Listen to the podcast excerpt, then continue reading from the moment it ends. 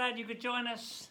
Trust that these next few moments will do you good, encourage you as you set off into a new day. So we're, we're spending time in 1 Peter, this wonderful letter that Peter wrote, so encouraging, so uh, practical.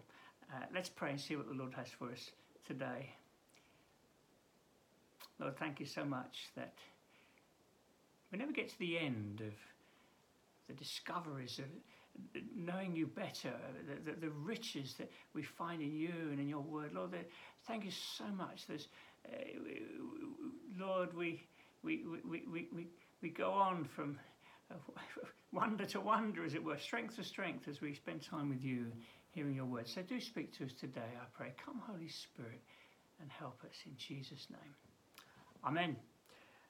Okay, so um, we were getting uh, Peter's getting was getting quite practical yesterday. Speak, he spoke about the wonder of our salvation, but the precious we're bought by the precious blood of Jesus. It's, it's oh, we belong to Him, and then that has implications. It will make a difference in our lives. And so, verse twenty-two. Um, we, did, we looked at verse 22 yesterday. Now that you've purified yourselves by obeying the truth, as I said, I don't think that means striving for our righteousness. It's a righteousness from heaven, Paul tells us in, in Romans 1. It's the righteousness of God that has come to, to us by faith. It's wonderful uh, and uh, so liberating for us. Since this has happened to you, have, and you have sincere love for one another, now he, he, he he's kind of Eh, that first word for love there is phileo, which is brotherly love. And if we're speaking about general love, you have love for one another. Then he goes on to the changes to the agape love. In Greek, there's several words for love.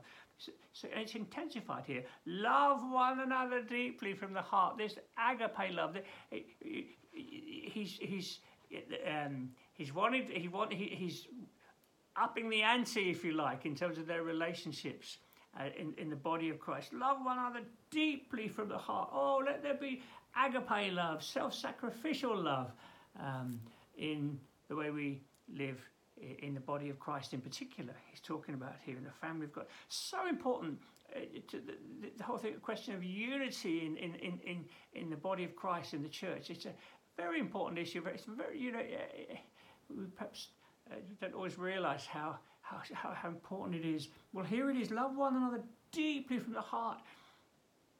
When you come to the table, taking the bread and the wine, we, we, we, we, we, we, we're encouraged, first of all, to examine our hearts and make sure that our hearts are right with one another. It matters, it's important, it's precious.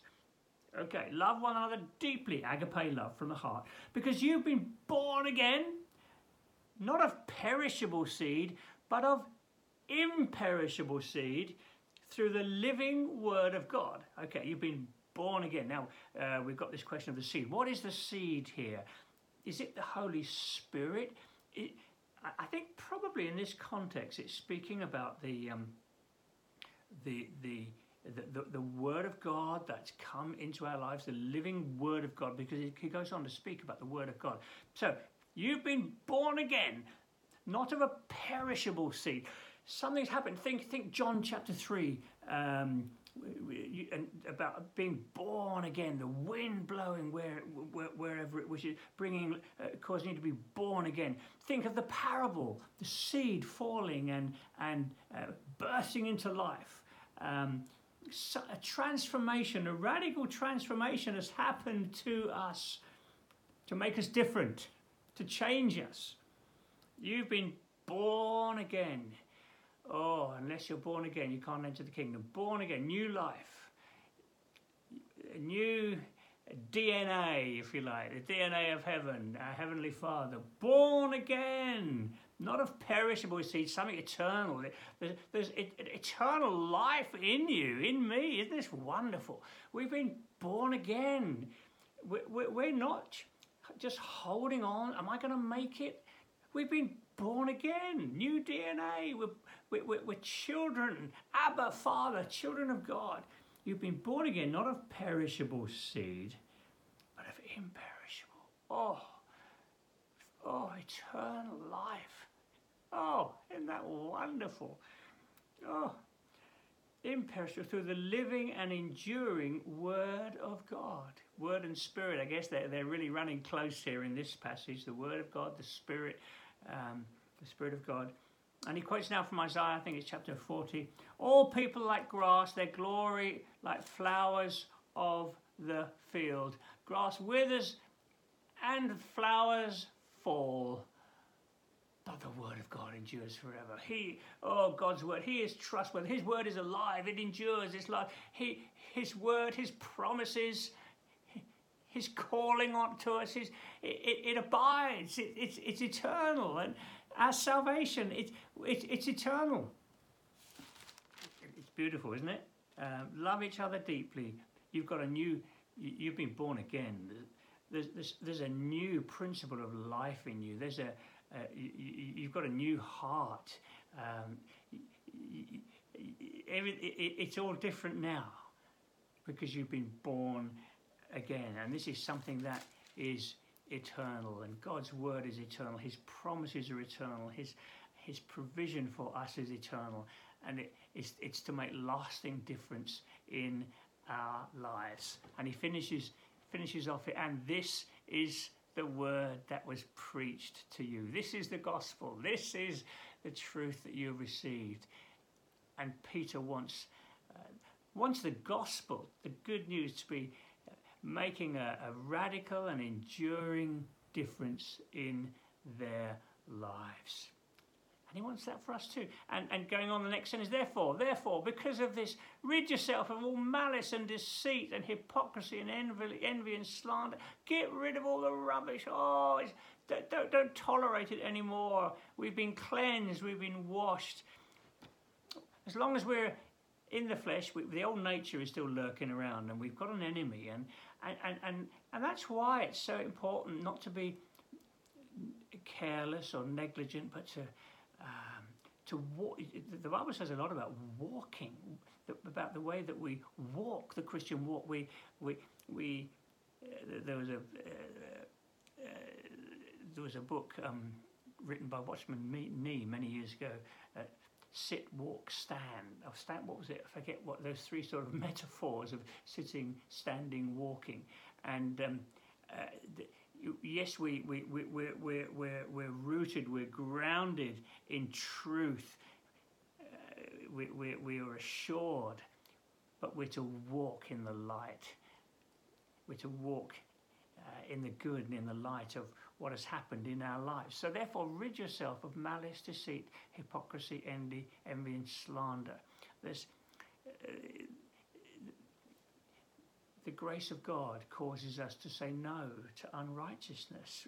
When you've got a big understanding of the gospel, when you've a big understanding of what Jesus has done for you, the blood of Christ that cleanses us from all sin, His blood poured out for us, as we just read that early that verse just now. You've been per- you've been redeemed, not with uh, not with uh, perishable things, but with the precious blood of Christ. When that grips you, when you understand what it cost the Lord Jesus to, to, to save you, to make you righteous, it, it changes you, it makes a difference. Rid yourself of all the rubbish.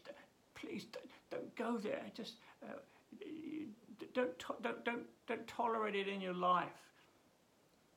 Grace of God causes us to say no to unrighteousness. Get rid of it and like newborn babes, crave pure spiritual milk, so that by it you may grow up in your salvation. Isn't that lovely?